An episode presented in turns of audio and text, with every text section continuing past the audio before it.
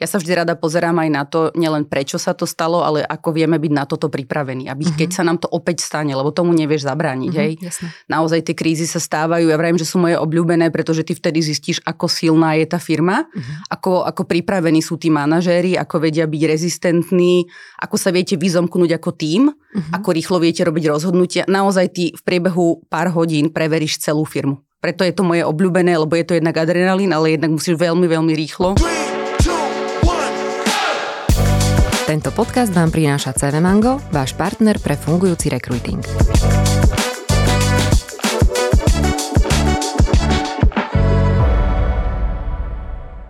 Dobrý deň, vítam vás pri ďalšej epizóde podcastu Očami HR. Mojím dnešným hostom je Zuzka Kaňuchová. Zuzka, ahoj. Ahoj, dobrý deň. Dobrý deň a Zuzana je riaditeľkou korporátnej komunikácie spoločnosti Henkel. Zuzka, tak predstav nám, že čo je to tá pozícia riaditeľ korporátnej komunikácie? Janka, ahoj, ďakujem veľmi pekne za pozvanie. Ono to znie tak hrozivo už ten termín korporátna komunikácia, ešte keď tomu riaditeľuješ podstate, ak nás niekto počúva a nemá predstavu, čo táto pozícia obnáša, je to človek, ktorý zodpovedá za imič, reputáciu a ochranu značky na daných trhoch. Mne teda firma zverila Slovensko, Česko a Maďarsko a starám sa teda ako o webové stránky, sociálne médiá, starám sa o internú komunikáciu, o krízovú komunikáciu a starám sa teda aj o zamestnancov a teda to, ako značka pôsobí aj na nich v smere internom. Takže taký ten employer branding, positioning, a reputation building. To je dnes veľmi taká populárna téma, employer branding a vo väčšine spoločností toto zastáva si aj HR oddelenie, pokiaľ je to menšia spoločnosť a nie je tak rozsiahla na trhoch, ako si aj ty spomínala. Hej. Dobre, a dnešnou našou témou bude z toho všetkého, čomu sa ty venuješ, krízová komunikácia. Moja obľúbená tvoja obľúbená krízová komunikácia.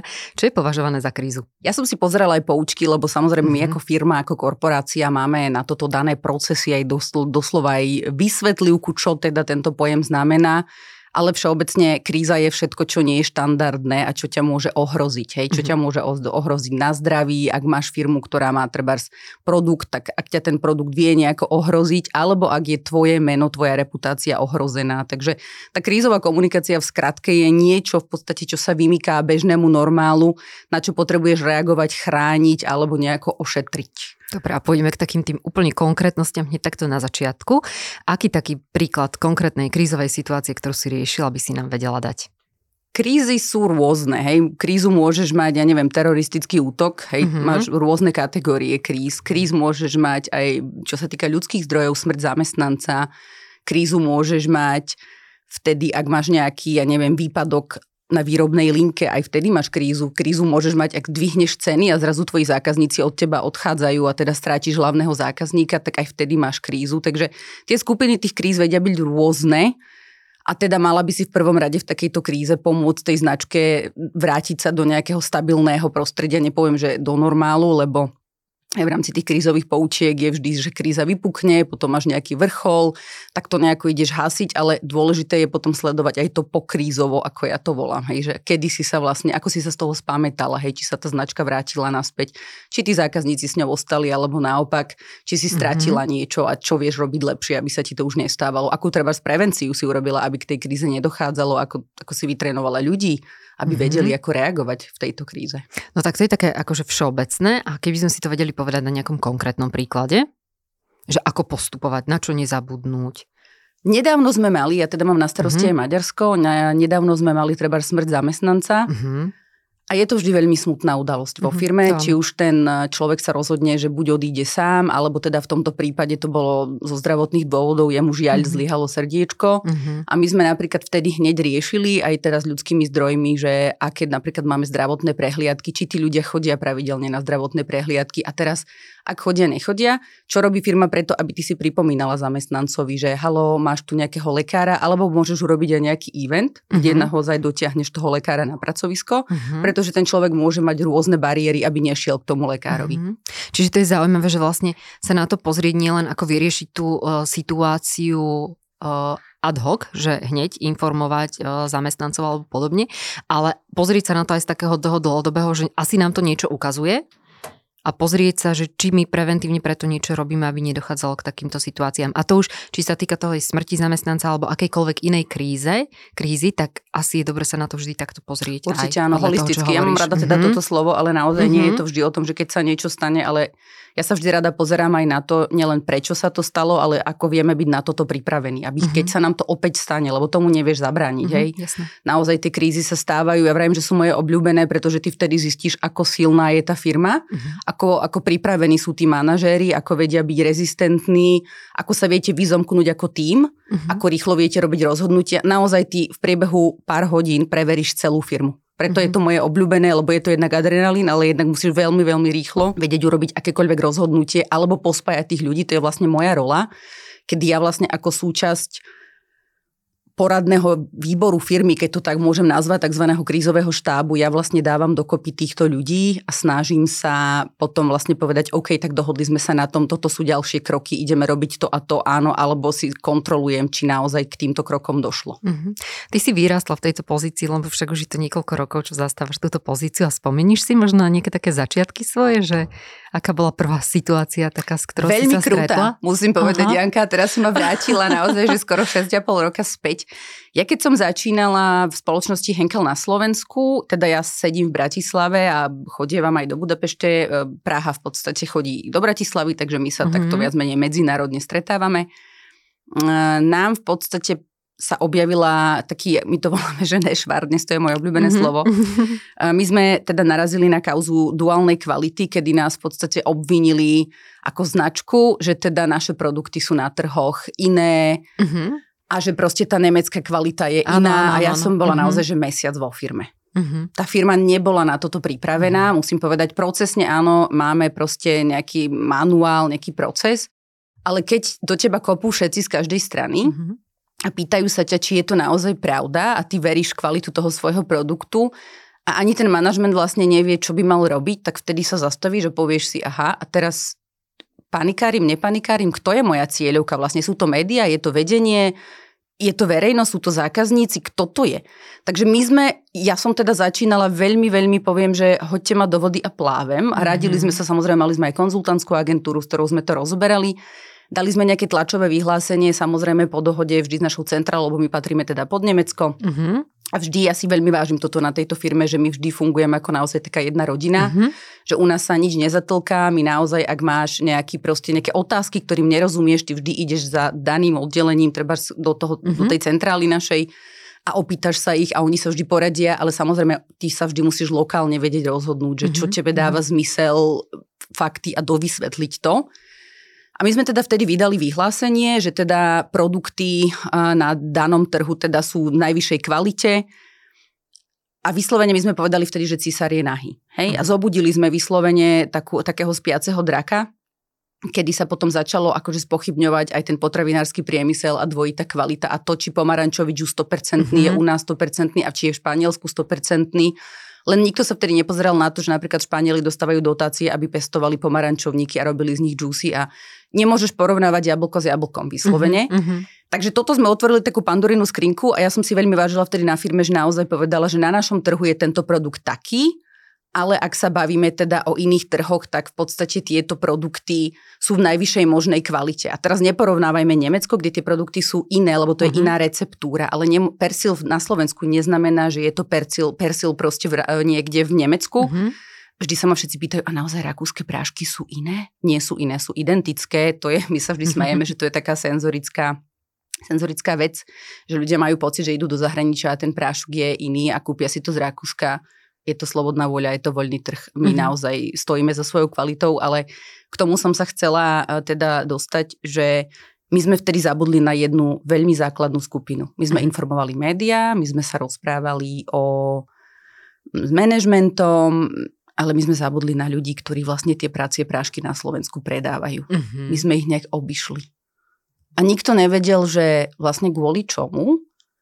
A to bola moja taká, ako sa hovorí, že lessons learned, kedy si ty povieš, že naozaj mám všetky strany zahrnuté v tej mhm. krízovej komunikácii, naozaj tí všetci ľudia boli informovaní Média sú poslednou vecou, ktorú by si chcela naozaj že informovať. Napriek tomu na nás bol vtedy vyvíjaný tlak a vrajím, že ja som bola teraz mesiac v pozícii, boli tam samozrejme ja nie som ten, ktorý robí konečné rozhodnutie, ja som mm-hmm. naozaj poradný orgán. Ale vtedy som si ja tak uvedomila, že treba sa zastaviť a možno sa treba začať o tej krízovej komunikácii a o tom, čo urobíš, ak ti niekto napáda kvalitu produktu, aby si ukľudnila tých zákazníkov, lebo naozaj tí ľudia sa cítili ako keby zranení. Oni oni naozaj srdcom tieto produkty predávajú, veria v ich mhm. kvalitu, v ktorú verím aj ja. Ja som inak veľký Henkel produkt fanúšik, keď to mhm. tak nazvem a zrazu do teba niekto kope a spochybňuje ťa a ty vlastne tomu človeku, ktorý vo firme ten produkt predáva, tých zopár sales ľudí, ty na nich ako si v tom víre tých, mm-hmm. tej ťarchy všetkých informácií a, a nutkania rýchlo sa vyjadriť zabudneš. Mm-hmm. No lebo prirodzené je to, že odpovedáme tým, ktorí sa pýtajú a ktorí na nás, ako Vidíš, si to aj hovorila, že kopú. A to je presne ten mýtus, no. ktorý v krízovej komunikácii všetci, ja keď mávam takéto krízové tréningy s ľuďmi, mm-hmm. tak takisto im hovorím, že necíte sa tlačení, áno, necíte áno. sa povinní odpovedať na všetky otázky, necíte mm-hmm. sa byť najmúdrejší na svete, ak niečo neviete alebo nemáte informácie v pokoji ako politici, odpovedzte ďakujem, neviem na to momentálne odpovedať, vrátim sa k tomu alebo pošlite mi to e-mailom, ja vám to veľmi rada zodpoviem, ale mm-hmm. necíte tú, tú ťarchu, že rýchlo, rýchlo, veď je milión proste záberov, ja neviem, Mourinho ako tréner futbalový, keď mu strkali mikrofón a musel sa vyjadriť a on tam hovoril dookola no comment, no comment, no comment. Mm-hmm. Ty vieš tú značku tak poškodiť už len takýmito vyjadreniami, že lepšie je naozaj, ak stojíš v takejto situácii, buď naozaj sa stiahnuť a povedať, dajte mi čas, potrebujem zistiť fakty, ja mm-hmm. sa vám mhm. naozaj vyjadrím a ten novinár to pochopí ak nie je úplne, že ja vravím, že kognitívne niekde mimo, mm-hmm. tak to dá. Ale ty sa nemusíš ako človek, ktorý by mal teda odpovedať tým médiám, cítiť nejak pod tlakom. Samozrejme, istý tlak tam ja mala by si reagovať, ale väčšina manažérov vždy si myslí, a to je hrozný mýtus, že my hneď musíme reagovať. Nemusíme. Ak nemáš informácie, na čo chceš reagovať, čo chceš povedať. Keď ty sama nevieš, a hlavne mhm. keď si si neupratala doma, hej, s tými produktami jedna vec. Napríklad, keď ti zomrel zamestnanec, je tragická vec. Naozaj ty chceš, aby rodina toho zamestnanca sa dozvedela niečo z médií, ale nevedeli mm-hmm. to mhm. jeho najbližší kolegovia, jeho tým lídry. Ja neviem, aby si to nejako hlbšie neprebádala a naozaj sa ideš ty vyjadrovať do médií, hej, že tam naozaj taký ten, ja hovorím, že sedliacký rozum mm-hmm. je viac ako žiadaný a mnohokrát sa stáva, že, že keď nastane tá krízová komunikácia firmy, panikária, naozaj niečo rýchlo urobme ale nikto na to nie je nikdy pripravený. Takže odporúčaš s chladnou hlavou, ako sa hovorí, ráno mudrejšie večera, uh, radšej teda dať vyjadrenie, že dáme informácie neskôr. S chladnou hlavou a prvom rade, Jani, ja som si uvedomila, aj keď vlastne robím aj krízového manažéra, mm-hmm. nie si nikdy sama v tej firme. Mm-hmm. Ty vždy naozaj otvorene povedz aj iným ľuďom, samozrejme tým, ktorí majú k tomu čo povedať, mhm. lebo ako sa vraví na všetkých mítingoch, že by tam mali byť ľudia, ktorí majú k tomu mítingu mm-hmm. čo povedať. Ak tam niekto len sedí a pritakáva, je tam zbytočne. A mal by si sám zamyslieť, že či naozaj neplitva svojim časom. Takže aj v tomto krízovom štábe samozrejme, keď si ho zvolávaš, tak ty si vieš zavolať externého psychologa, ktorý ti povie, vieš si zavolať externého konzultanta, ktorý ti poradí mediálne, alebo ti povie, pozrite, táto Y iná firma to riešila takto. Samozrejme, vieš si zavolať aj najbližších, ak sa ti stalo niečo v týme, najbližších ľudí, ktorí mm-hmm. tam majú čo povedať, ktorí to budú ďalej kaskádovať a ako tým budete vlastne robiť to rozhodnutie spoločne. Hej, vždy mm-hmm. to samozrejme má mať nejakého šéfa, to je väčšinou vlastne šéf, ktorého oddelenie to je, alebo pod ktorého oblasť to spadá do kompetencií.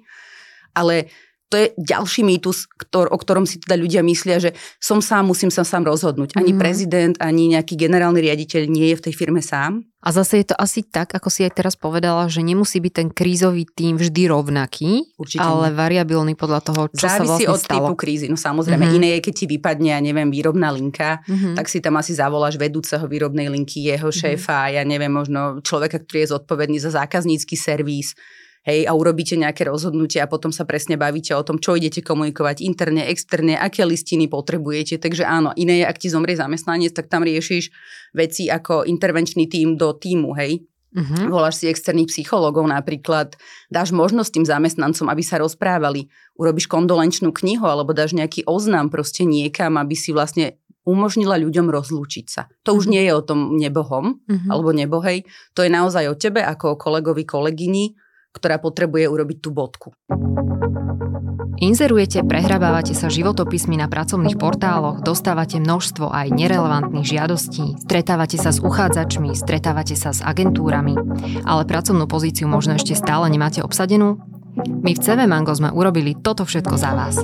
Vám už len stačí pohodlne si vybrať spomedzi preverených uchádzačov, ktorým venoval čas profesionálny rekruter. Od asistentky cez obchodníka, účtovníčku až po manažéra výroby či generálneho riaditeľa. Ak hľadáte riešenie, ktoré vám ušetrí čas aj peniaze, príďte na cvmango.com a možno už nebudete musieť hľadať ďalej. Čo sa môže stať, pokiaľ no, my odignorujeme tých zamestnancov a riešime tú krízu teda iba smerom na vonok? Smerom k médiám a smerom... Nerobíš ja si neviem, dobrú nejaký... kultúru. Ty keď sa niečo stane, mala som teraz krásny príklad, vypadne internet vo firme. Obyčajná bežná vec. Ale tým, že vypadne internet vo firme, ty nevieš poslať napríklad zákazníkom e-maily. Uh-huh. Aj ty sa tvári, že veď sa to nejako spraví. Hej, máš teraz výpadok pár hodín, nikto nikoho neinformuje, zrazu nastane panika, lebo ľudia o tom chvíľu nevedia, lebo tie maily sa ešte chvíľu tvária, že teda odchádzajú. Uh-huh a zrazu zistíte po pár hodinách, že vlastne tam nastala neskutočná proste nejaký mix rôznych situácií. Mm-hmm. Namiesto toho, aby to IT bolo zavolalo niekomu napríklad na HR, počúvajte, rýchlo pošlite oznám, alebo proste niekde, vyriešte si to po tímoch, hej, nefunguje nám internet, riešime to. Ty nepotrebuješ udávať dôvod, čo, ako, kde, riešime to. A ty už vieš, že mám problém, niečo sa rieši. Veríš tej firme, že to ide fixnúť, napriek mm-hmm. tomu potom ľudia samozrejme začali na to IT volať, chaos, samozrejme. Čím menej mozog má informácií, tým viac to vyhodnocie, bojí sa. Samozrejme strach, aha, hej, to aha, je vyslovene. Aha. Teraz som mala inak v práci takú, mala som Jana Markuša, to je náš šachový veľmajster mm-hmm. a mhm. ten ma naučil, alebo nás naučil, lebo ja teda mám takú online reláciu pre našich ľudí, ktorá sa volá Dní duševného zdravia. Mm-hmm a pozývame si tam rôznych múdrych hostí. A naozaj tento posledný múdry host, šachový veľmajster, on píše aj knižky a presne rozprával o mozgu, ako mozog vyhodnocuje situácie krízy a dokonca aj hoaxy. Mm-hmm. Čo bolo pre mňa veľmi zaujímavá myšlienka, ktorú on povedal, bolo, že čím menej informácií mozog má, tým viac panikári. Mm-hmm. Uvediem príklad. Ideš večer parkom, počuješ šum lístia. Začneš bežať alebo zrýchliš krok, lebo sa bojíš. Lebo ten šum toho lístia v tebe evokuje nejaké ohrozenie. Mm-hmm. Keď by si mala informáciu, že to listie šumí preto, lebo tam spáva nejaká divoká mačka, alebo proste, že sú tam potkany, alebo niečo, ideš normálne. Uh-huh. Tvoj mozog mal proste informáciu návyše. A toto sa stáva presne pri krízovej komunikácii, že ty ak vieš, že sa niečo stalo, lebo ty to vidíš, aj to listie ti šumí, proste je to niečo, čo sa ti deje, ale keď ti niekto dá informáciu, riešime to, ako to aj ty mohlo informovať a bolo by sa mhm. zabránilo, lebo ešte okrem toho v tejto firme potom mali odchádzať aj maily na zákazníkov, ktorí neodišli. Uh-huh a potom už začal byť ako keby problém, oni to mali nejak naplánované.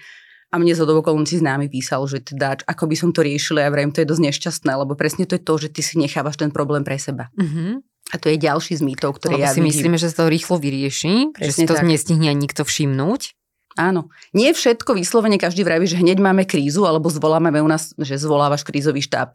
Ja vždy vravím, že tá komunikácia je kľúčom k všetkému. Mm-hmm. Či si na HR, či si na komunikácii, či si na IT, či si vo výrobe. Mm-hmm. Ty ak tým ľuďom povieš, že niečo riešiš, niečo nevieš, niečo preveruješ, je to lepšie, ako keď si ticho. To ticho vie byť naozaj že kruté v tej firme. Hej, aj v domácnosti si zober, kebyže nekomunikuješ s deťmi, s manželom, ano. je to divné, ako keď ti niekto proste povie, počúvaj, nechaj ma teraz na tom pracujem, tak odídeš, lebo máš tú informáciu. A mm. toto presne vidíš v tej krízovej komunikácii a preto mňa neskutočne baví.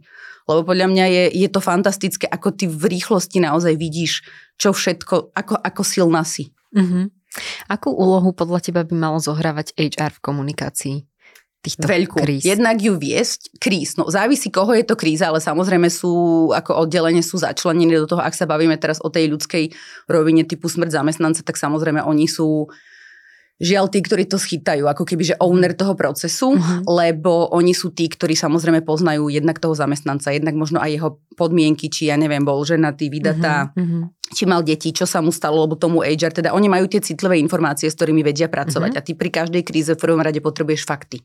Ty uh-huh. sa nemôžeš nechať zmiasť nejakými emóciami, akože napriek tomu, že ide o tragickú udalosť, uh-huh. tak to HR a rola HR je krutá v tom, že oni naozaj musia odlíšiť to citovo od toho rozumového a naozaj podať tú informáciu a potom sa poradiť. Dobre, čo ideme robiť? My sme mali presne takto smrť zamestnanca, budem hovoriť zamestnanca, aby som nebola rodová, Mhm. Začínala pandémia, my sme sa všetci stiahli už samozrejme domov, lebo bolo potrebné sa stiahnuť kvôli nejakej prevencii domov a zrazu ty sa dozvieš, že tebe zomrel zamestnanec. Tak v mhm. prvom rade, čo by si mala robiť a čo ti krízový manuál hovorí, urobíš jednak samozrejme po tom, čo kontaktuješ rodinu, po tom, čo vyriešiš všetky tieto. My dokonca ako firma ešte vlastne naši zamestnanci majú právo, že im uhradíme teda pohreb uh-huh. a staráme sa teda aj takto vieme poskytnúť tej rodine, rodine podporu, takže v tomto máme naozaj fantastické ako keby programy a myslím si, že každý príbuzný pozostali toto ocení, ale myslím si, že toto je posledné, čo ty riešiš, uh-huh. keď uh-huh. si stratila niekoho, že tá rana je tak hlboká. A ja som vtedy riešila, že dobre, a čo teraz s týmto týmom, hej, lebo to bol človek, ktorý v podstate už u nás nebol, že pol roka ani rok a tak som sa rozhodla, že teda nemôžeš robiť kondolenčnú knihu, lebo štandardne by si urobila niekde samozrejme mhm. dôstojné mm-hmm. miesto, pietné, kde by si dala kondolenčnú knihu. Ľudia by tam vedeli vlastne napísať rôzne odkazy a potom teda v deň pohrebu zástupcovia firmy, tým, hoci kto, kto potrebuje sa ísť rozlučiť s tým človekom aj fyzicky, ide teda na ten pohreb a zoberie tú kondolenčnú knihu. Tá kondolenčná kniha v podstate je dôležitá, pretože ona je pre rodinu. Mm-hmm. Ja si myslím, že každý človek by bol rád, ak by mu odišiel niekto blízky a priniesol mu ten jeho kolega, kolegyňa niečo, čo mu hovorí, ako ho veľmi ľúbili. Mm-hmm. Hej, že to je naozaj, ako ja chápem, že v ten deň toho pohrebu a toho všetkého si ešte v šoku. Áno. Ale pre mňa tá kondolenčná kniha, a ja som sa sama seba pýtala, že ideme robiť kondolenčnú knihu ako čo, nebolo ako, lebo, mm-hmm. lebo vlastne všetci boli doma, takže nikto ti, nemáš dosah na tých ľudí. Mm-hmm. Tak si hovorím, dobre, idem ja zavesiť článok na internet, mm-hmm. tak som sa zave, za, poradila teda s našim HR, nech nám teda zoženú nejaké informácie o danom človeku, tak sme proste napísali akože taký článok, že s veľkou ľútosťou oznamujeme, že jeden z nás odišiel. A to je takisto o firmnej kultúre dôležité teda povedať a krízovej komunikácii, aj takéto informácie podľa mňa sa majú komunikovať. Mm-hmm. Hej, že proste ten život, tešíš sa, ak sa ti narodia do firmy deti, ano. ale prečo nehovoríš o tom, ak ti niekto odíde? Hej? Ono celkovo sa nám o tej starobe a týchto veciach nechce hovoriť, lebo to nie je až také príjemné. Takže v tejto situácii, keď ti odíde zamestnanec, podľa mňa tiež je kľúčové, mm. ako samozrejme vieme sa baviť o tom, ako to napísať, čo tam napísať mm-hmm. a tak ďalej, ale tam nešlo ani o to, že my oznámime ľuďom, že teda odišiel nám daný zamestnanec, tam išlo skôr o to, aby tí ľudia mali možnosť povedať s Bohom. A ja som to mhm. veľmi rozoberala s psychológmi, lebo si hovorím, že som tu ja jediná lietadlo, ktoré v podstate, ktorá tlačí na to, aby my sme tam mali nejakú podobizeň daného človeka, aby sme proste vyzvali ľudí, lebo to bol článok, to bola výzva, že áno, s ľútosťou oznamujeme, že tento človek nás navždy opustil.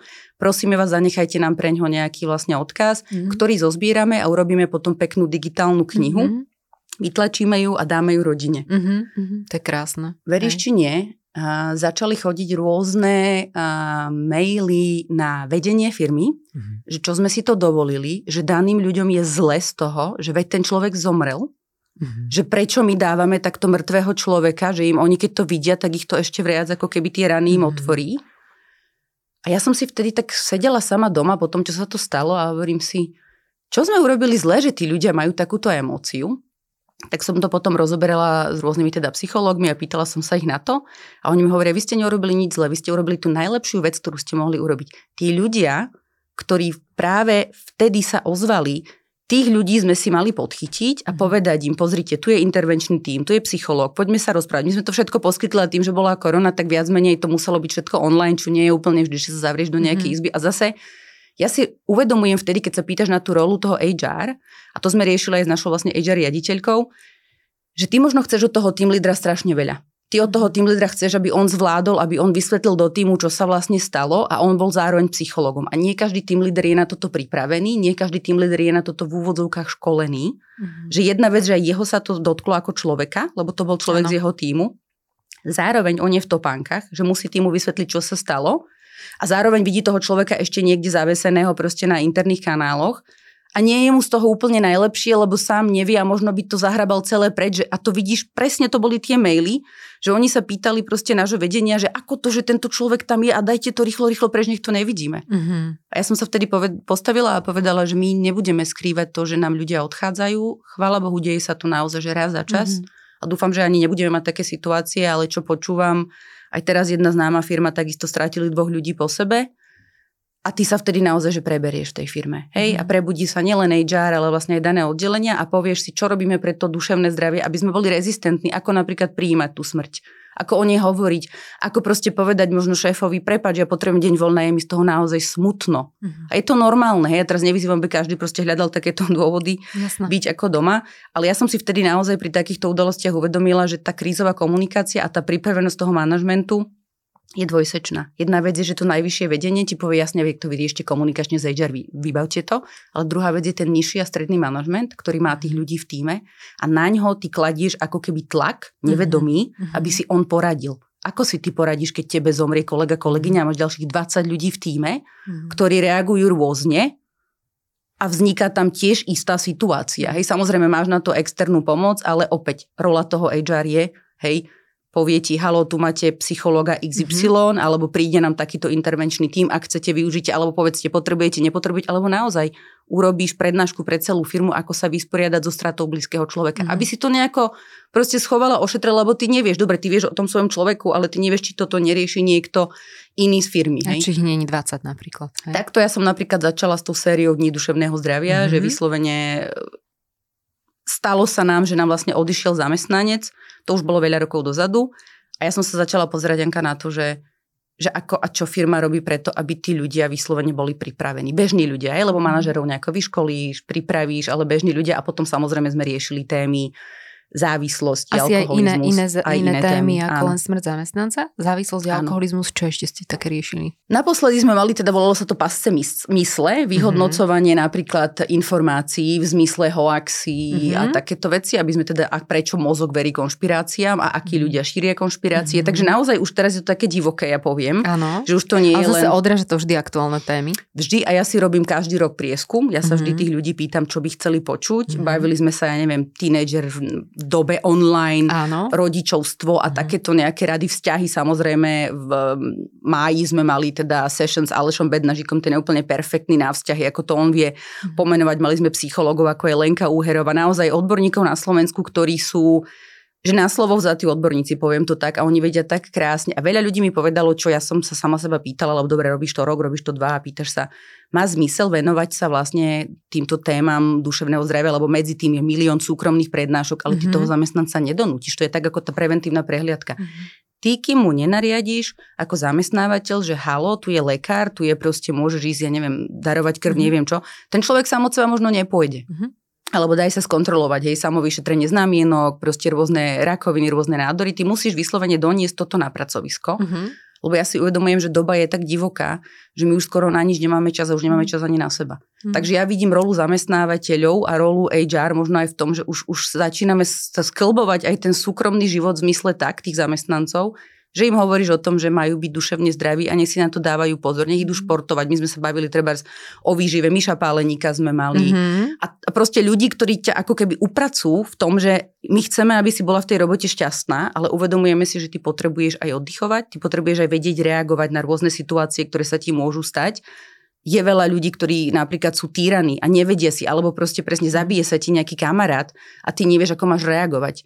A teraz viníš sa. Hej, ja mám takého kamaráta v súkromí, pred ktorým vlastne človek si zobral život a ten bol z toho úplne no nevedel sa zaradiť chvíľu a on mi povedal, že on si vyčítal, že mohol ho chytiť, mohol niečo urobiť, ja vrejme, ale ten človek už urobil to rozhodnutie. Ty už, a vlastne my sa snažíme našich ľudí pripraviť na to, aby naozaj mali proste istú rezistentnosť voči takýmto situáciám alebo otvárať nepríjemné témy a inšpirovala som mm-hmm. aj našich vlastne HRistov, ktorí si urobili čisto odnož vlastne Dní duševného zdravia, my to voláme, že Ladies Club, nedávno boli HR-kom teda za toto aj ocenení. Mm-hmm a oni rozberajú čisto ženské témy, hej, ako je plodnosť, neplodnosť, Aha, klimaktérium. Uh-huh. A proste za toto boli ocenení, že aj takéto palčivé a nepríjemné témy, o ktorých nikto nechce hovoriť, teraz myslím, že mali bulímiu a také tie všetky ako keby uh-huh. body shaming tému, že napríklad mne už toto nesedí do, do tej môjho vlastne dní duševného zdravia uh-huh. alebo do konceptu, áno, a na čom si ja zakladám, a to je dôležité spomenúť, je, aby tí ľudia sa cítili bezpečne. Mm-hmm. To znamená, že ja to vždy robím anonymne, v zmysle, že ja nevyžadujem, aby tí ľudia písali, kto sú, čo sú, závisí samozrejme od témy. Mm-hmm. Ale ty, keď sa bavíš o, témy, o téme tríznenia alebo alkoholizme, tak ty asi nechceš, aby ľudia vedeli, že ty toto môžeš riešiť, alebo mm-hmm. že niekto z tvojho okolia to môže To sú riešiť. väčšinou také intimné témy, že naozaj hej, hej. Ale jasne, keď riešiš tému zdravá výživa, tak... Tak tam sa prihlásime. No. takže tam sa prihlásia. Tam už sme zdielni. Ale takže Jasné. napríklad, keď sme sa teda bavili mm-hmm. o tej mhm. role toho HR, tak HR sa vie aj inšpirovať, ale HR vie aj drivovať tieto témy a my sme teda sa takto trošku, poviem, že odklonili, ale je to veľmi úspešný formát a pomáha aj tej krízovej komunikácii, mm-hmm. lebo mne dosť ľudí povedalo a na to ja som bola naozaj, že ma to chytilo za srdiečko, že im to zmenilo život, mm-hmm. ich pohľad mm-hmm. na to, že zistili, akú majú hodnotu. Mm-hmm. A ja som si povedala, že to potom má zmysel robiť. Vieš, Ale to, to je... má si zmysel naozaj robiť, keď sa to robí nejakým spôsobom dlhodobo, pravidelne, keď to nie je len nejaká jedna prednáška určite, za celý, celý život firmy pomaly, ktorá sa venuje tomu wellbeingu, ale naozaj to sú asi veci, ktoré treba nejakým spôsobom pestovať. My máme viacero postupne. programov ako firma v tomto, mm-hmm. takže naozaj, ako vravíš ty, a to ja zdôrazňujem každému, aby to neboli také jednorazové mhm. prskavky. Hej, že a u vás to, to konkrétne dlhodobo. ako funguje? To sú nejaké online rozhovory, si hovorila? S tým, že môžu sa do toho pripojiť aj priamo teda tí účastníci nejakými otázkami, alebo ako to vyzerá v praxi? Začínali sme tak, že sme si urobili vlastné štúdio mm-hmm. ešte pred koronou a bolo to live streamované. To znamená, mm-hmm. že tí ľudia nám cez slajdo ešte vedeli písať otázky. Mm-hmm potom sme chceli urobiť aj to, že bude časť publika v závislosti od témy vedieť prísť aj fyzicky, mm-hmm. ale mhm. budeme to stále streamovať, lebo na to mm-hmm. sme si zakladali, aby tam aj tá anonimita mohla byť zachovaná. Prišla nám pandémia, mm-hmm. preniesli sme to len do online prostredia a tí mm-hmm. ľudia sa teda vedia pýtať cez, e, cez online. Mm-hmm. Nahrávame to vždy, to znamená, že ak si to nestihla, tak si to vieš dopozerať. Samozrejme, vždy musíme ošetriť licenciu s daným speakerom, mm-hmm. aby sme toto teda mali ošefované. Zdieľame to iba interne ako takú výhodu len pre našich zamestnancov. A teraz ja som sa zamýšľala, že idem ja to robiť opäť tak, že poďme do štúdia, mm-hmm. pozvime si hostí a poďme to možno skúsiť robiť offline, mm-hmm. normálne vzbúra ja som sa to ľudí pýtala pri jednom prenose a im hovorím, že počúvajte, že keby sme to chceli robiť takto, čo vy na to, tak oni mi tam akože začali písať a reagovať aj súkromne, ja si tak sondujem, keď mm-hmm. máme nejaké firemné podujatie, tak ja sa tak zvyknem baviť s ľuďmi, že teda čo na to hovoria, čo vieme vylepšiť, lebo mne nestačí, že mi povie, že je to dobré. Ja chcem vedieť, ako to vieme mm-hmm. prispôsobiť, urobiť lepšie, alebo čo to ľuďom dáva, nedáva. A oni mi hovoria, nie, nechajte to online, lebo Janka je doba home officeová. Mm-hmm. Oni keď sú niekde v Banskej Bystrici, Áno. tak oni nechcú ísť do Bratislavy fyzicky. A teraz ja si hovorím, že idem im ja brať túto výhodu mm-hmm. a idem to akože miešať, že mi tam budú sedieť tri hlavy, lebo my sme naozaj tak už naučení na ten online svet, mm-hmm. že tým ľuďom úplne vyhovuje. Ja to mávam vždy hodinku a pol, takže ten host má hodinku a pol na to, aby teda odpovedal a zodpovedal mm-hmm. na otázky. A veľmi pekné témy musím povedať, že sme rozobrali, až sme aj sa zamýšľali nad tým, či to opäť neoprášime v zmysle, že sa pôjdeme baviť úplne že k základom, v zmysle, že kedy viem, že som duševne zdravý, duševne mhm. chorý, ako vyhľadať psychológa. A to aj z toho dôvodu, lebo máme nových zamestnancov. Nám mhm. ročne pribudne do firmy niekoľko stoviek zamestnancov. Samozrejme, niektorí idú na materské dovolenky, mm-hmm. vrátia sa ti po materských dovolenkách a tí ľudia môžu mať rôzne otázky. Mm-hmm. Takže ten dav sa ti mieša a preto to nie je, že ale veď túto tému sme už mali. Takže moja rada, ak sa ma aj firmy pýtajú, že či má zmysel opakovať nejaké témy, určite má, lebo tí ľudia nie sú rovnakí. Mm-hmm. Každé dva roky, ja si dovolím povedať, u nás my máme úplne iný dav a ja to vidím na tých prieskumoch. Uh-huh. A ono aj zase tie témy sa nejakým spôsobom vyvíjajú, posúvajú a to, čo bolo povedzme k tej téme povedané pred dvomi rokmi, už môže byť dnes úplne niekde inde, takže aj toto sa nejakým spôsobom vyvíja. Super, tak to je akože pekná, veľmi pekná inšpirácia.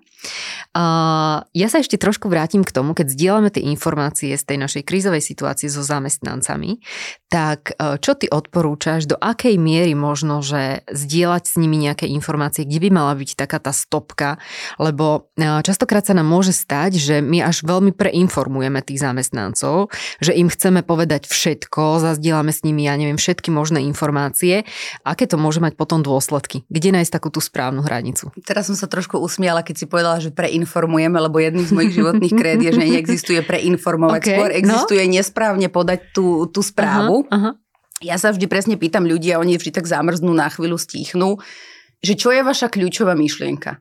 Hej, že keď sa ti niečo stalo vo firme, tak tým ľuďom presne potrebuješ povedať výpadok systému IT. Riešime to, máme výpadok systému. Nejdeš im hovoriť, počúvajte, išla upratovačka, vykopla kábel, neviem čo, na treťom poschodí, na štvrtom vypadol internet, kým sme došli. Čo si chcela tomu človeku povedať? Áno. Proste uh-huh. potrebuješ ísť rovno k veci a povedať, halo, máme problém, ale riešime ho. Hej, uh-huh. ďakujeme, budeme vás informovať. Takže vybrať v prvom rade tú kľúčovú informáciu, ktorú chceš povedať. A pozor, povedz, pozveď si, lebo máš rôzne komunikačné skupiny. Áno.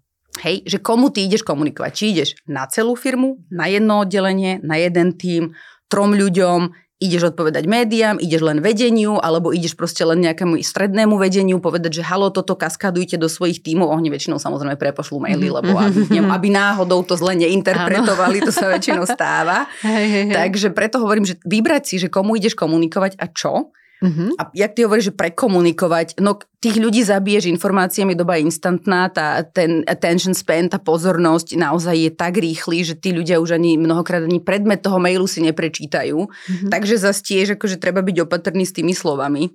Takže ja čo odporúčam, v prvom rade vravím viacerí dať hlavy dokopy uh-huh. a povedať si, dobre, niečo sa stalo, koho sme informovali, možno si to aj nakresliť, hej, uh-huh. že o kom každom, kto každý by mal o tejto informácii vedieť. Naozaj potrebujeme celej firme povedať, ja neviem, že na štvrtom poschodí nám niečo, či je voda. Uh-huh. Nie.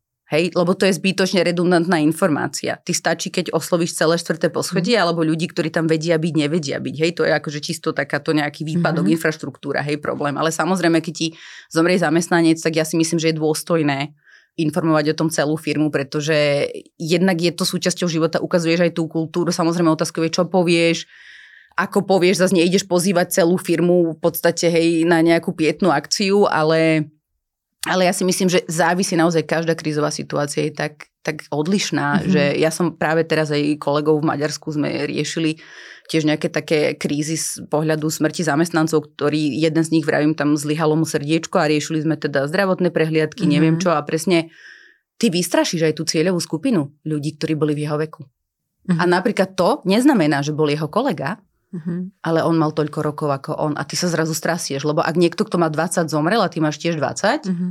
tak spozorníš. Tak možno vtedy je na mieste povedať si, OK, tak poďme sa pozrieť, koľko zamestnancov máme v takomto veku uh-huh. a možno poďme robiť na nich nejakú komunikáciu, hej? Uh-huh. Aby sme to nejako, lebo samozrejme niekoho, kto, ja neviem, nemá už treba vyšší vek, alebo tých mladších to nemusí zaujímať, alebo naopak, je, že ty naozaj musíš aj nacítiť, že kto je tvoja cieľovka v tomto a koho sa to týka, lebo mhm. ty zbytočne budeš po, posielať, ja neviem, zdravotnú prehliadku po 50 alebo po 55 18 ročným alebo part-timerom mm-hmm. svojim. Hej, to Jasné. nemá zmysel, oni povedia čo. Akože. A potom na budúce, keď budeš na nich komunikovať, ty si tiež buduješ svoju reputáciu ako komunikátor, či už si HR alebo nejaké iné oddelenie aké informácie tým dávaš. Lebo ak ty raz máš takú nálepku, že ty komunikuješ, komunikuješ všetko, mm-hmm. je pravda, že ľudia veľa e-mailov nečítajú zase na obranu nás, komunikátorov a tvorcov textu a nás mm-hmm. to mhm. vždy hnevá, lebo samozrejme ty si dáš veľkú námahu, aby Áno. si to pripravila, vyšperkovala a potom ti niekto povie, a čo? A to som nevidela, to kde bolo? A ty, že dobre,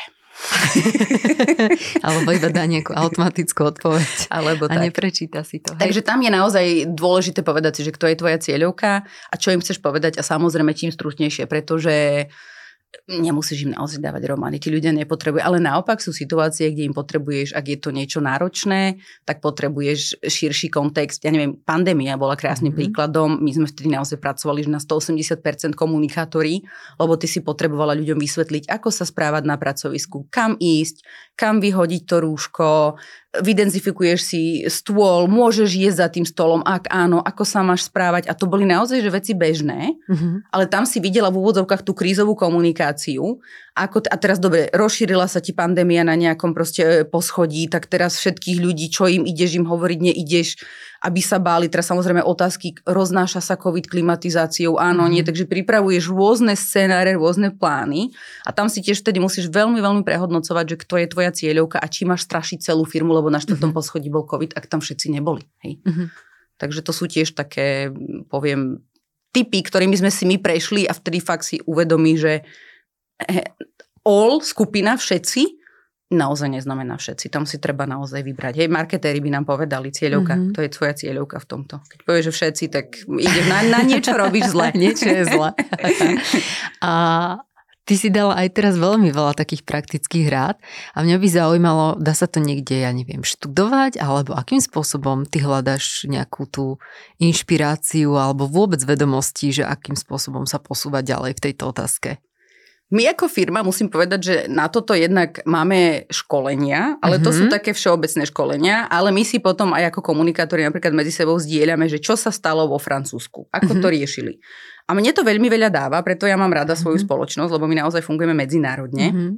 A ja tiež, keďže pôsobím v troch krajinách, každá kríza v každej krajine vie byť iná, mm-hmm. inak ju riešia tie týmy a to Toto je som sa tiež chcela opýtať, hej, že či presne, že či je tam, že či je to vidieť, že povedzme v Maďarsku sa tá istá situácia rieši inak ako na Slovensku a v Čechách. Rieši, ale tam ti veľkú úlohu zohráva napríklad aj legislatíva, mm-hmm. potom povedzme, že rôzne inštitúcie, ktoré ti vedia do toho vstupovať, mm-hmm. oznamovacie povinnosti. Závisí od veľkosti tej krízy, samozrejme, ak ti niekto zomrie, tak to rieši všade úplne rovnako. Mm-hmm. Tá empatia je na mieste, vyjadrenie ľútosti, mhm. informovanie mm-hmm. týmu, hej, potom samozrejme nejaké ďalšie kroky v zmysle kúpiš kvety, zaplatíš pohreb a tak ďalej. Mm-hmm. Takže, ale ak ide, ja neviem, o nejaký produktový problém alebo niečo tak, alebo štrajky, to tiež, ak Francúzi, oni majú mm-hmm, štrajkov áno. pravidelne, tak nás vždy kolega informuje, že ako to riešili, keď sa ti zamestnanci nevedia dostať do firmy, lebo sa ti tam nejaký proste ľudia postavili s transparentmi, s tebou to nemá nič, ale je to rovno pred tvojou budovou, tak aj to napríklad je kríza, mm-hmm. že ty riešiš a ty ideš informovať zamestnancov, halo, použite vchod 17, proste chodte pod zemi,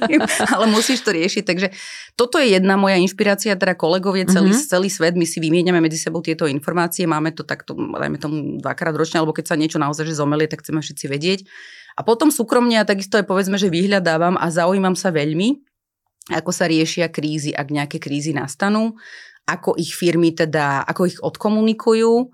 A pozerám sa, sú aj pekné príklady, ako proste niekto to vie pekne otočiť na humor. Ja neviem, bežne sa stáva, rôzne reťazce majú nejaký chybný produkt, tak proste musia to samozrejme oznámiť, lebo na to je legislatíva a oni to tak pekne ako keby vedia odkomunikovať. Niekedy aj s humorom samozrejme musíš vedieť a mať opäť tú empatiu, mm-hmm. že mhm. kedy je ten humor na mieste, kedy naozaj, lebo ty chrániš vlastne toho spotrebiteľa v prvom rade, aby vlastne ten produkt sa mu nepoškodil mu zdravie a nespôsobil nejakú újmu. Mm-hmm. Takže to je, myslím si, že každá dobrá značka toto musí mať ako keby, že gro.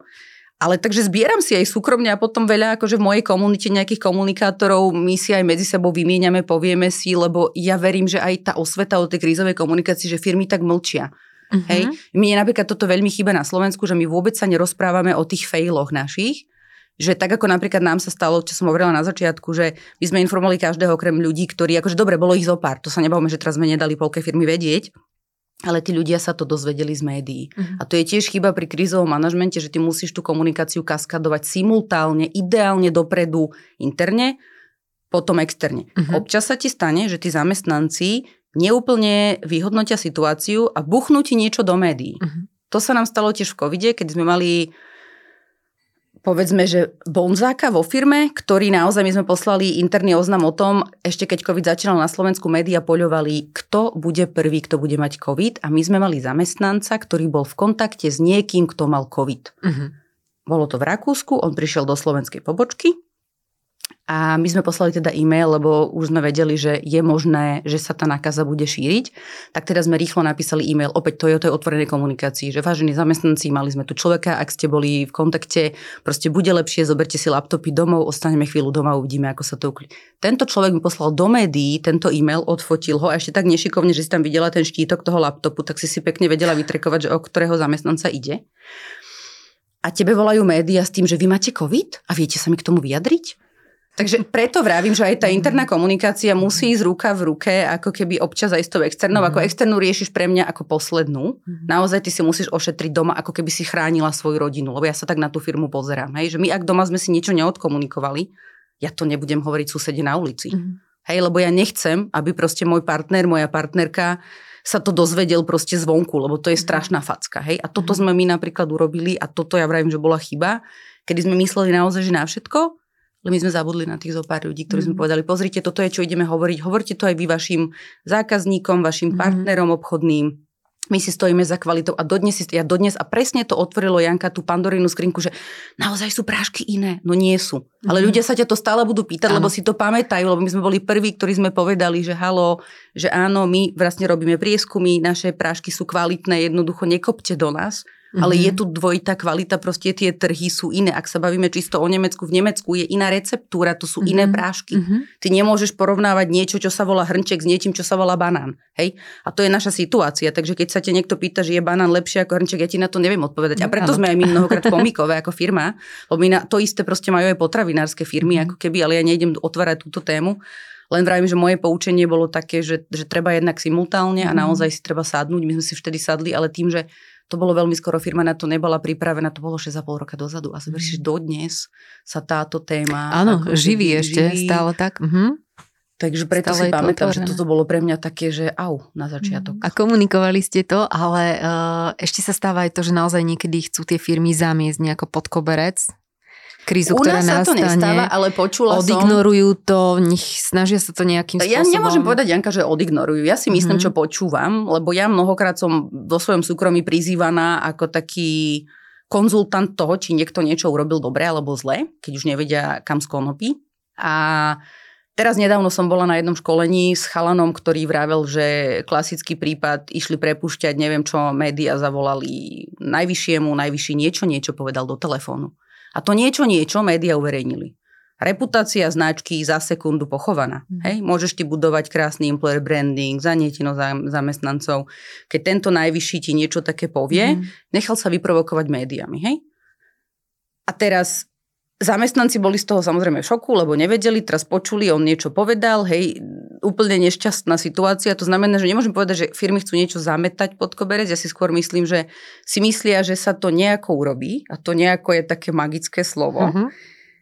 Zjednodušujú to, alebo proste veľmi, veľmi to zľahčujú.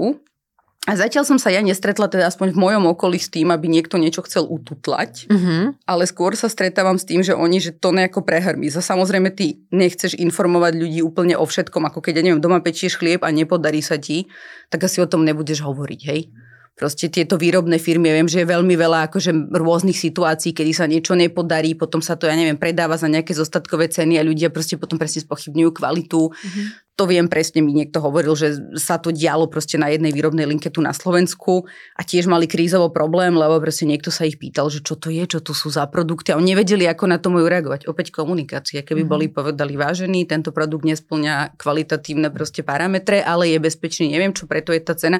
Namiesto toho boli ticho, lebo sa báli, že to bude vrhať svetlo na iné ako keby ich produkty. Mm-hmm. Hej? A opäť mm-hmm. to je taký možno ten strach až nedobre vyhodnotenie situácie. Mm-hmm. A úplne otvorene sú také situácie, a teraz hovorím o mobbingu, šikane a podobne, ktoré vo väčšine prípadov spoločnosti nechcú riešiť, alebo teda ja som sa stretla s takými príbehmi, že aj keď je to nahlásené, tak sa snažia to nejakým spôsobom ututlať. Toto je veľmi ťažká téma, musím povedať. Ja som to rozoberala aj s našim vlastne compliance uh, kolegom a na ten mobbing sa musíš vždy pozerať, ako keby chce to hlbšie preskúmanie. Hej? Lebo nehovorím, že mobbing na pracovisku nie je, naopak si myslím, že je podceňovaný, že teda veľa ľudí, aj keď je mobovaných, končí to tak, že ten zamestnanec ti odíde z firmy a nebude to riešiť. Ale toto neviem, či je úplne krízová komunikácia. Toto by som skôr povedala, že je, je skôr taká zdravá organizácia, kedy človek povie nie a ak sa niečo také deje, tak to nahlási. A až sa to nahlási, tak potom aj na tých príslušných oddeleniach, hej, ako HR, ako právne, ako presne compliance, niekedy je to v jednom, aby v podstate to vyhodnotili a niečo riešili, ale zase na obranu firie musím povedať, že vždy, ja keď počujem, že o mobbingu, tak je to také, že vy, vy, vy, vy zlá firma. Uh-huh. Ja som sa už stretla aj so situáciou, kedy ten zamestnanec naozaj bol, že nie bol v poriadku. Uh-huh. A že to nebolo oprávnené? Nebolo to oprávnené a naozaj potreboval odbornú pomoc. Uh-huh. A vtedy ty ako firma si v pozícii lekára, radcu, máš pocit, že mu je ubližované, proste ty si sedela, neviem, so 17 ľuďmi, ktorí ti povedali rôzne situácie, z ktorých si veľmi rýchlo vyhodnotila, že tam to bolo úplne jasné, že čo sa stalo. Takže vždy sa treba na ten mobbing akože pozerať, že mohlo to nastať aj zo strany toho zamestnanca, že aký ten mm-hmm. človek je, ale samozrejme netreba to podceňovať toto nemyslím si, že je vec, ktorou by si sa chcela chváliť. Skôr si myslím, že opäť tak ako o tej krízovej komunikácii aj tu firmy nebudú veľmi verejne hovoriť, tak u nás sa mobovalo, lebo vrháš zlé svetlo jednak na tú firmu, jednak možno veľakrát to je aj tým manažerom. Opäť, prečo manažer mobuje? Je nevyzretý, nepripravený, má nejaký osobný. To je o nejakej nenaplnenej potrebe, kedy potrebuje nejak toho človeka dávať dolu možno aj medzi kolegami sa to deje a to je presne aj podľa mňa rola HR alebo rola tých externých všetkých psychoporadní a všetkých tých expertov na duševné zdravie, aby adresovali toto do firiem a možno sa táto téma utvárala, že čo to znamená, kedy ty vieš, že som mobovaná, ako to mám nahlásiť, komu to mám nahlásiť a presne a čo sa stane potom, keď to nahlásim. Aby sa ti nestávalo, že niečo som nahlásila a nič sa s tým, lebo pre mňa je dôležité, ano, že dostaneš ano. odpoveď. Ako keď ideš niekam na pohovor, uh-huh. pre mňa nie je o tom, že ja teraz budem mať 20 CVčiek a 30 ľudí mi dojde na pohovor, lebo niektorí sa ešte dozvedeli od niekoho iného. Pre mňa je dôležité, aby tí 20, ktorých som nevybrala, vedeli, prečo som ich nevybrala. Uh-huh. A to je presne v tej krízovej komunikácii a presne aj v týchto všetkých reportoch mobbingu a tak, aby ten človek vedel, ako sa to riešilo, môže mať na to svoj názor, lebo ja viem, že nie všetky tieto casey sa riešia k spokojnosti, povedzme tak, lebo to už je samé nešťastné, už len to slovo je hrozivé, mm. ale naozaj musí ten človek pochopiť, že čo ty si urobila, čo on vie, ako to, ako to ďalej rieši. Takže... A vedela by si nám dať nejaký taký akčný, eh, akčný plán, že čo spraviť napríklad na oddelení HR, pokiaľ nám príde takáto, eh, takáto informácia? Od musíš, zamestnanca? Áno, že bol musíš, šikanovaný napríklad. Tam si musíš samozrejme opäť, hej, ľudský zdravý rozum, ja hovorím sedliacky, uh, musíš zistiť, či je to opravnené, neopravnené a to zistíš samozrejme teraz zachovaj anonymitu, hej, lebo väčšinou, mm-hmm. no vieš čo, Jožo mi povedal, že si ho moboval. tak toto určite nie. Hej, mm-hmm. naozaj, ty musíš veľmi opatrne, aby ten človek nezistil, nevedel, aby sa cítil chránený, lebo opäť, tak ako ja, keď robím u nás duševného zdravia, chcem, aby tí ľudia sa cítili bezpečne, mm-hmm. aby tie otázky dávali tak, že naozaj, že toto ich trápi a toto idú adresovať. Inak veľmi veľa vie zistiť z otázok ľudí, že ako duševne zdravá je tá firma mm-hmm. a čo ich trápi tých ľudí, čo ich netrápi. Podľa toho, čo sa pýtajú. Podľa hej? toho, čo mm-hmm. sa mhm. pýtajú, len z otázok. Takže mne to veľmi veľa otvorilo, ako keby rôznych, jak to hovorím, že čakier. Ale v takejto situácii ako agerista určite musíš myslieť na to, že toho človeka chrániš, nie že ho ideš bonzovať. A to mhm. ja si myslím, že veľa ľudí rovno príde, no, to je také naše slovenské, mhm. hej.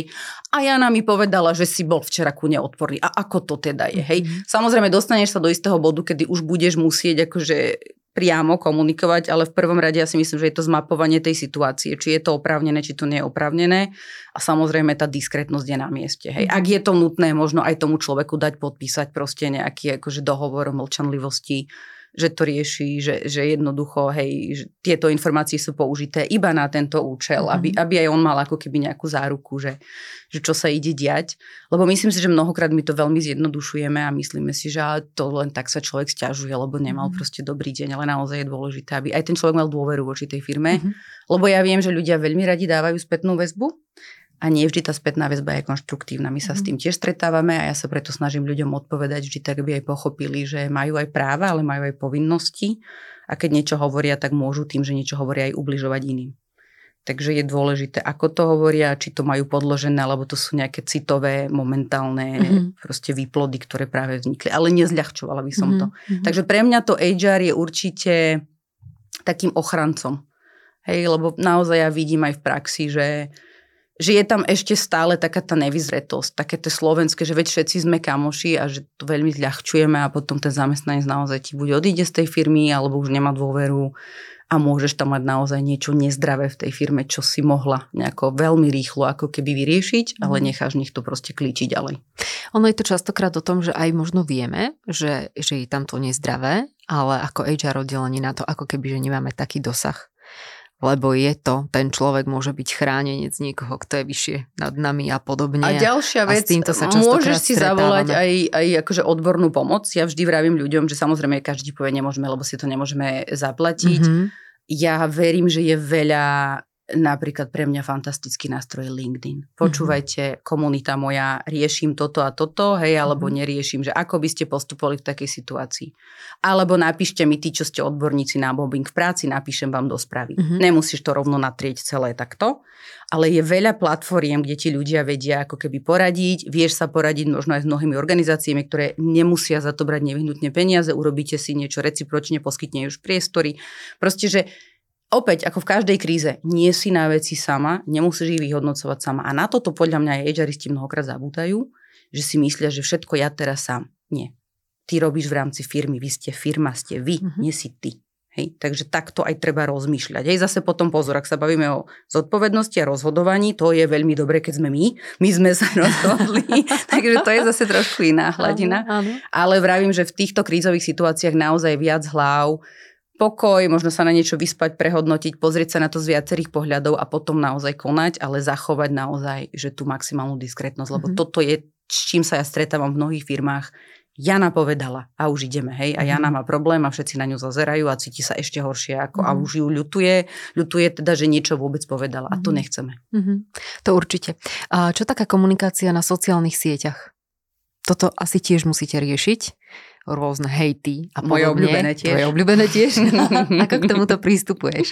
Záleží čo. Akože uh-huh. my dosť teraz komunikujeme tému diverzity a inklúzie na ktorú sa teda pozeráme z rôznych jednak veková diverzita, samozrejme rôzne proste inklinácie k rôznym smerom, keď to tak poviem. Mm-hmm. A mnohokrát samozrejme, ak je Slovensko polarizované, tak e, si do nás kopnú ľudia. Teraz nedávno som dostala proste na, do firemného četu vyslovene takú, ale že dosť ostrú až hejterskú správu a ako to riešime. Tak buď na to vydáš status, závisí, aká to je téma, závisí, kto to je. Ale zase nemyslím si, že mlčať je v tomto prípade mm-hmm. zlato. V niektorých prípadoch áno, ale ja som sa ešte bavila s vlastne Peťom Jančarikom, ktorý robil web konšpirátory SK e, a s Davidom Benedigom. Fantastickí chalani. A oni ti povedia, že ty keď mlčíš v takýchto vlastne situáciách, ako keby si súhlasila. Mm-hmm. Že občas my potrebujeme, že my, väčšina ľudí, bol teraz dokonca prieskum, PS Digital robilo prieskum, že koľko ľudí zdieľa a čo zdieľajú ľudia na Facebooku. Väčšinu príspevkov zdieľajú a komentujú ľudia s nižším až stredným vzdelaním. Hej? A teraz nechcem sa nikoho dotknúť, ale naozaj ľudia, ktorí majú vyššie vzdelanie, nemajú tendenciu zdieľať veci alebo komentovať. Hej, ako sa hovorí, že tí menej vzdelaní najviac komentujú. A teraz tí ostatní, ktorí ich sledujú, tak buď sa nechcú púšťať do tej debaty a my sme presne s chalanmi mali takúto ako keby raz pred Vianocami takúto konšpirátorskú ako keby debatu, že prečo ľudia veria, neveria mm-hmm. takýmto teóriám rôznym. A oni mi povedali jednu múdru vec, že ty sa musíš vyjadriť, lebo ty, ak mlčíš, to nie je dobré. A presne aj tento hejt na internete, ak ti niekto nadáva do veľmi škaredé slova používa, tak ty mu povieš, že prepačte a vyjadriš sa oficiálne.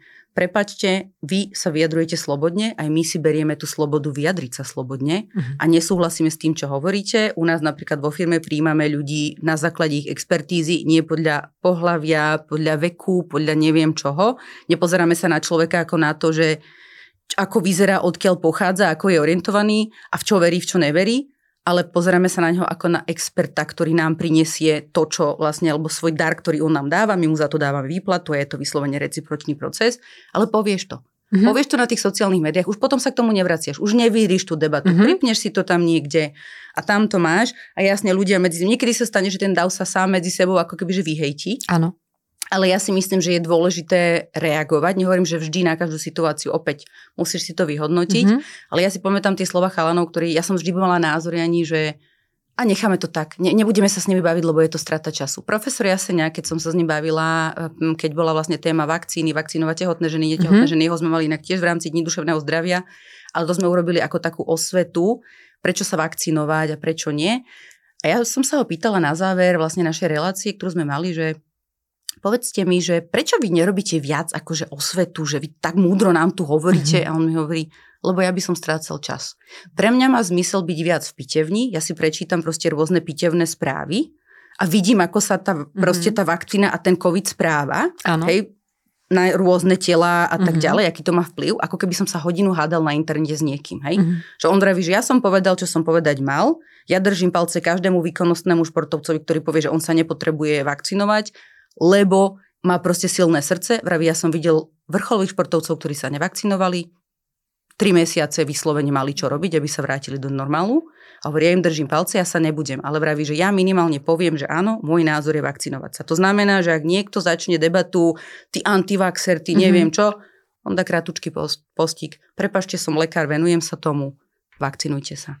Stačí, Držať hej? sa tých faktov, povedať a nezapájať sa ne, do tej diskusie, nie, nevíriť tú diskusiu. A hlavne od Izianka to vie byť tak toxické. Naozaj, ty keď mm-hmm. si to čítaš potom, jak tí ľudia vedia byť krutí mm-hmm. a mhm. najsilnejšia v tom online priestore. Ja sa naozaj nečudujem, že niektoré celebrity napríklad nie sú na mhm. sociálnych mm-hmm. sieťach, lebo tí ľudia sú, sú naozaj že krutí. Ale opäť za mňa jednoznačne treba sa vyjadriť a treba to umlčať, lebo ty, ak necháš, nech sa to same živí, to je ako keby si súhlasila. Zuzi, tvojou srdcovkou v Hankli sú aj Caesar aktivity a pomaly, ale isto sa nám blíži aj takéto vianočné obdobie. Pre mnohé spoločnosti je to práve obdobie, kedy sa v nich prebudza taký ten duch uh, spolupatričnosti, dobrovoľníctva a podobne, možno že viac intenzívnejšie. A ako to vyzerá u vás? Ja predpokladám, že keď je to srdcovka, tak to nie je iba takáto jednorázová záležitosť, ale určite, uh, a teda určite je to inak, hej, si myslím. Ale skús povedať, ako je to u vás. Pred Vianocami, hej, ako je to u nás. No, tak alebo či je to len pred Vianocami, alebo celoročne. celoročne. My dávame darčeky, keď sa pýtaš na to CSR mm-hmm. celoročne, my máme takú nádhernú sieť dobrovoľníkov, ktorá sa volá Henkel Helps a títo ľudia chodia do domov dôchodcov, do rôznych kultúrnych centier a robia s dôchodcami rôzne aktivity, cestovateľské kluby, robia kozmetiku, vytvárajú, pred Vianocami napríklad vytvárajú vianočné vence, mm-hmm. zase na, pred Veľkou nocou robia opäť niečo, niečo k Veľkej noci, chodia s nimi na prechádzky, minule boli v Slovenskej národnej galérii ako sprievod, lebo samozrejme tých ľudí musíš sprevádzať, takže toto je jedna skupina, že my dávame ľuďom darčeky v podobe nášho času, meníme čas mm-hmm. na hodnotu nejakú, potom samozrejme pomáhame produktovo. To znamená, že ak máme niektoré produkty, ktoré už majú ukončenú distribúciu, poviem to, lebo to tak znie, že čo to je produkt s ukončenou distribúciou, nepredáš toľko produktov, ktoré majú, ja neviem, vianočnú mašľu. Mm-hmm. Tak jednoducho ich už nevedia stáť asi v regáli v marci, tak samozrejme oni, nie je s nimi nič zle, len majú ukončenú distribúciu a to je tento termín, tak sa zamýšľaš nad tým, že kde ich udržateľné, lebo naozaj nám veľmi záleží na tom, aby to našlo adresáta správneho, mm-hmm. tak hľadáš organizácie, ktorým vieš pomôcť. A potom nájdeš organizácie, ktoré to vedia rozniesť do malých rôznych dediniek po Slovensku, distribuovať to rôznej cieľovej skupine, ktoré to naozaj potrebuje. A potom tretím takým ako takou oblasťou, kde pomáhame celoročne, nielen pred Vianocami, je nadácia Henkel Slovensko, kde vlastne s príspevkou teda 2% plus naši zamestnanci takisto tam dávajú svoje dane. Podporujeme organizácie, ktoré sa venujú seniorom, skvalitňovaniu života, búraniu medzigeneračných mýtov rôznych a to sú tak nádherné projekty. Teraz pred Vianocami, keď sa na to mm-hmm. pýtaš, mali sme svojho času krabicu od topánok. Áno. To je projekt už veľmi známy na Slovensku. U nás začal veľmi, veľmi dávno. My sme potom od neho upustili a poviem, prečo sme od neho upustili, lebo ho začali robiť aj iné firmy a nám to vôbec nevadí, lebo ja sa teším, mm-hmm. ak inšpiruješ. Robí ho aj občianske združenie Koľko lásky, oni majú aj iné projekty. My sme mm-hmm. s nimi teraz nedávno preberali cenu Senior Friendly, ktorú sme len čerstvo, čerstvo vyhrali, takže ja sa z toho neskutočne ďakujeme. Neskutočne sa z toho tešíme. A vlastne my sme mali krabicu od topánov, kedy naša jedna zamestnankyňa, takto sme sa v tom CSR dostali napríklad k seniorom, chodila do domova dôchodcov alebo domovou dôchodcov, mm-hmm. tam si zozbierala priania seniorov rôzne ano. a potom naši zamestnanci si ich adoptovali. To znamená, ano. že ty si si napísala, že chcem toto, toto, ano, toto. Ako si deti píšu, tak si napísali seniori. Presne tak. A toto mm-hmm. potom ona distribuovala. My sme mali Santovú dielňu, vyslovene, mm-hmm. u nás v, vo firme. A potom ja, keď som vlastne prišla do firmy, tak som začala ako keby hovoriť, že dobre, teraz týmto pomáhame na Vianoce, týmto pomáhame vtedy, vtedy a zistila som, že pomáhame každému, tak sme to potrebovali ako keby uceliť. Dali sme si urobiť štúdiu, prišli sme na to, že chceme pomáhať vlastne týmto seniorom, lebo je to skupina, ktorá nie je sexy, je to skupina, ktorej sa ľudia alebo firmy nevenujú, lebo je trendy pomáhať chorým detičkám, útulkom, ale proste my si uvedomujeme veľmi akože v Henkli, že tá staroba sa dotýka každého jedného z nás. Mm. Či už to cez rodičov, alebo tie roky nám neobúdajú. Hej? A ak, ak teraz vidíš, že tá staroba na Slovensku je téma, ktorá je nepríjemná, sama si odpoveď, či chceš, aby taká bola, mm. keď vlastne mm. budeš ty raz v tomto veku. Mm. Takže my sa tomu venujeme, teda od krabice od topánok sme upustili. Mm. Teraz robíme niečo také, čo sa volá v rámci Giving Tuesday, že zbierame produkty a dávame na vlastne Vianoce rôznym opusteným seniorom do vybraných seniorských domov. Minulý rok sme mali 500 balíčkov. Dostanú rovnaké balíčky. Prečo zdôrazňujem rovnaké balíčky? Aha, no. Keď si adoptovali tie priania, oni si Janka závideli. Je, akože tí seniori, keď dostali potom, ako každý si otvoril svoju vlastnú krabicu. A každý si želal iné, iné a oni a boli... Si, boli... Že, a toto som si mohol ja želať. Ako deti, hej? Ako deti Aha, a tieto okay. seniorské domovy nám dávali normálne, že spätnú väzbu, že prosím vás, robte niečo a my, že dobre, dosť. Tak proste my robíme takúto vianočnú okay. zbierku, kde naši zamestnanci dáme ušiť ešte v chránených dielniach textilné vrecúška, mm-hmm. do mhm. ktorých tie produkty naši dobrovoľníci mm-hmm. zabalia. Mm-hmm. A vyslovene my to máme v rámci Activity Giving Tuesday, ale tá Giving Tuesday my ju ťaháme až do toho predvianočného obdobia. Áno. Potom tie seniorské domovy to prídu prevziať a dajú to tým seniorom na Vianoce, lebo my nechceme, aby boli teda sami. Takže teraz pred Vianocami budeme mať takúto zbierku opätovne a nezbierame len produkty, zbierame aj samozrejme peniažky, lebo ak zamestnanci nechodia do firmy, neviem čo, tak my potom dokúpime tie mhm, produkty. Mm-hmm. Verím, že toho roku sa hecneme na viac ako 500, ale samozrejme je to tiež akože taká výzva. To je krásne číslo, ale aj tak 500. Takže 500 osamelých seniorov vďaka našim ľuďom teda vie mať krajšie Vianoce a ja sa z toho veľmi teším, lebo ja mám rada darčeky. Rada mm-hmm. ich teda dávam, radšej mm-hmm. ich dávam ako dostávam, ale sama viem, keď dostanem taký nečakaný darček, že to je také milé. Takže my sa snažíme aj takto napríklad pred tými Vianocami myslieť mm-hmm. na tých seniorov a samozrejme vrajím celoročne dobrovoľníci s nimi pracujú, chodia do týchto vybraných skupín. A nie sú to teda len seniori, ktorí sú v domovoch dôchodcov, ale sú to treba aj rôzni osamelí seniori, mm-hmm. ktorí žijú po sídliskách mm-hmm. a stretávajú sa v nejakých kluboch na nejakých aktivitách a títo naši ľudia tam chodia a robia s nimi aktivity. Krásne. A krásne si nám to tu pomenovala, takéto tvoje dve srdcovky, ja by som to tak nazvala, CSR aktivity a krízová komunikácia. A ja sa ťa opýtam už na záver jednu otázku, možno nejaké, ja neviem, plány, vízie do budúcna Máš pred sebou niečo, nejaké mety v týchto oblastiach? Ja verím, že nemáš mať plány, lebo ako sa vraví, že povedz pánu Bohu svoje plány, Aha. on sa zasmeje.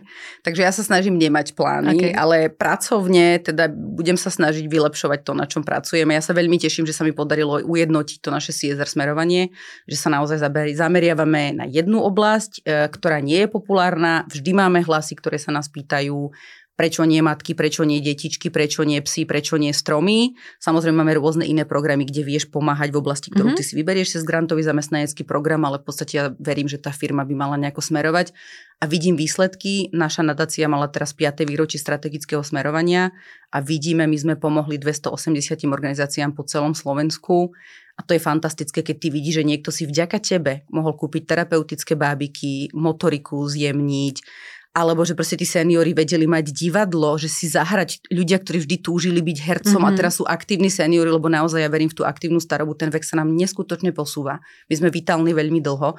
Takže ja v mojej takej súkromnej pracovnej uh, nejaké, nejakom posolstve chcem, aby sme boli aktívnejší do budúcna, aby nám fungoval mozog a telo, aby sme v podstate vedeli tomuto svetu ešte veľa dať a, a naozaj nepochovovali sa niekde v 55-ke, ako proste svet má tieto mýty a ja nechcem, aby tieto mýty tu boli. Takže moja misia je naozaj zbúrať to.